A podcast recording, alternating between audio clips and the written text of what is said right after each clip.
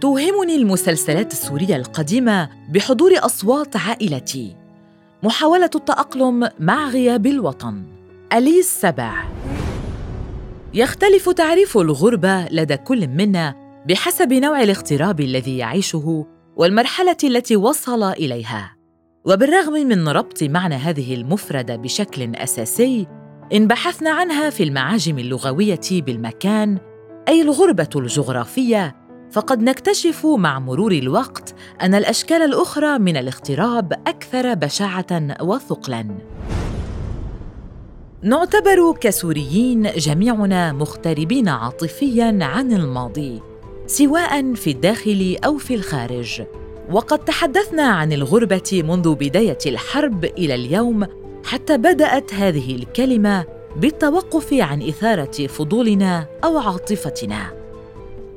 لأننا اختبرناها شخصيا أو سمعنا عن جميع جوانبها ومكنوناتها ولم يتبقى سوى اكتشاف طريقة للتخلص منها أو الهروب المؤقت على أقل تقدير. احتضنتنا ألمانيا كلاجئين وطلاب وعاملين مغتربين حين لفظتنا الحرب بعقد لا تعد ولا يسهل الشفاء منها. لا تخلو من مسببات القلق والكثير من الاضطرابات التي تضاف لما نشعر به من غربة خاصة حين تدخل عوامل البيروقراطية والرتابة اليومية إلى حياتك وتجبر على التعامل معها فجأة. إلى جانب عوامل أخرى خاصة بك كأجنبي وسوري في دولة لا تبدو نسبة العنصرية فيها قليلة. إن كنت من المقيمين في ألمانيا فلا بد أنك سبق أن قلت أو سمعت عبارة مع أنه ما عم أعمل شيء بس ما عندي وقت لشيء سببت لي هذه العبارة إحباطاً كبيراً وانخفاضاً في الثقة لمدة طويلة. إلى أن تكررت على مسمعي من العديد من الأصدقاء العرب. فعانقني كالعادة الشعور بأني لست وحيدة. وبدأت بتقبل حقيقة أن الحياة في ألمانيا تسبب ضغطا نفسيا وارهاقا لا يتعلق بقدراتي المحدودة أو يعبر عن فشلي في التأقلم. في الغربة تبحث عما يربطك بالوطن مهما كان الوطن بالنسبة لك. تبحث عنه في التفاصيل الصغيرة والأمور البسيطة محاولا التوفيق بينها وبين ما تحتاج القيام به من عمل دون الانفصال تماما عن الواقع. تلعب المسلسلات الدرامية والكوميدية السورية القديمة دورا اساسيا في ربطنا مع الماضي. بما تصوره من أحداث تتشابه مع حياتنا السابقة وما تكونه كجزء من الروتين المريح المتمثل بأعداد العيله فمثلا يتجاوز مسلسل الفصول الأربعة كونه مسلسلا عاديا ليشكل حالة شعورية يتفق عليها معظم السوريين. وأعتقد أننا نمتلك في الخارج اسبابا مضاعفة للتعلق بهذا العمل والعديد من الأعمال الدرامية المشابهة عمن لا يزال في الداخل السوري. أرغب بسماع صوت مريح أفهمه بسهولة ولا أحتاج لأوقظ جميع حواسي لمتابعته. هكذا عبرت إحدى صديقاتي عن سبب تكرارها لمسلسل عائلة سبع نجوم للمرة الخامسة منذ وصولها ألمانيا. خلال الصباح تستنزف ساعات الدوام طاقاتنا ويستولي القلق على ما يمكن أن يتبقى منها، مع أن لا فارق كبيراً بين يوم وآخر في حياتنا هنا. فالحياة في ألمانيا تجعلك آلة دقيقة ومنضبطة في الاستيقاظ والخروج وتعبئة الاستمارات وإرسال الأوراق البريدية وتكرار هذه العملية في مواعيد ثابتة مع خوف مستمر من أي تأخير أو تقصير. يحولك إلى آلة بقلب ينبض كما يقول هاني متواسي في أغنيته الرجل الآلي. نفس اليوم كل يوم بحياة الرجل الآلي بقلب ورئتين.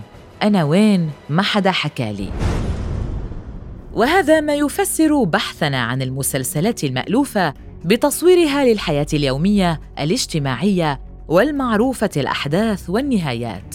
على نقيض واقعنا الذي يصدمنا دائما بنهايات وخيبات جديدة بالرغم من تكرار تفاصيله.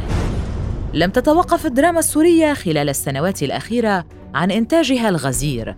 لكنها ارتبطت بمعظم أعمالها بأحداث الحرب أو آثارها التي هربنا منها. لذا لم ننغمس لا أنا ولا أي من معارفي بعمل جديد كما فعلنا مع الأعمال القديمة. بل أننا بعد اكتشافنا هذه العادة المشتركة بدأنا نتبادل أسماء المسلسلات القديمة التي نفضلها ونروي قصصنا عن الأوقات التي نقضيها في المشاهدة.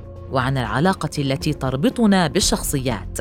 لا بل نتنافس ونتباهى بحفظنا للعبارات والأحداث.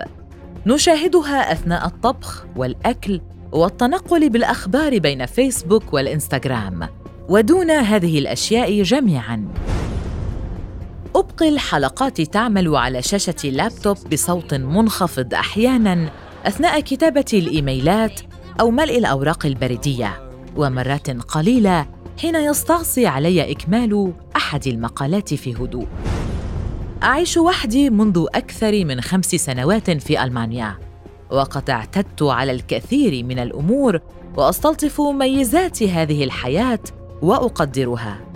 لكنني ما زلت أفتقد وجود من أحدثه باللغة العربية بعد قضاء الوقت في محاولات للتعبير عن نفسي طوال النهار بالألمانية. توهمني إعادة حلقات الفصول الأربعة بحضور أصوات عائلتي وأصدقائي بين جدران غرفتي الصغيرة. ما تقدمه لي المسلسلات السورية القديمة لا يمكن أن تعوضه أي من أعمال نتفليكس الشهيرة.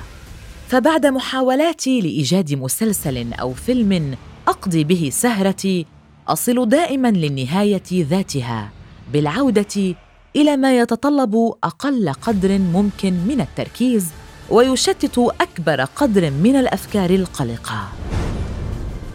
لا نعلم إلى أي حد يمكن أن تتمادى حاجتنا للشعور بالأمان وامتلاك وطن لكننا لن نتوقف عن محاولة التأقلم مع غيابه أو إيجاد بدائل بثمن أقل من أرواحنا.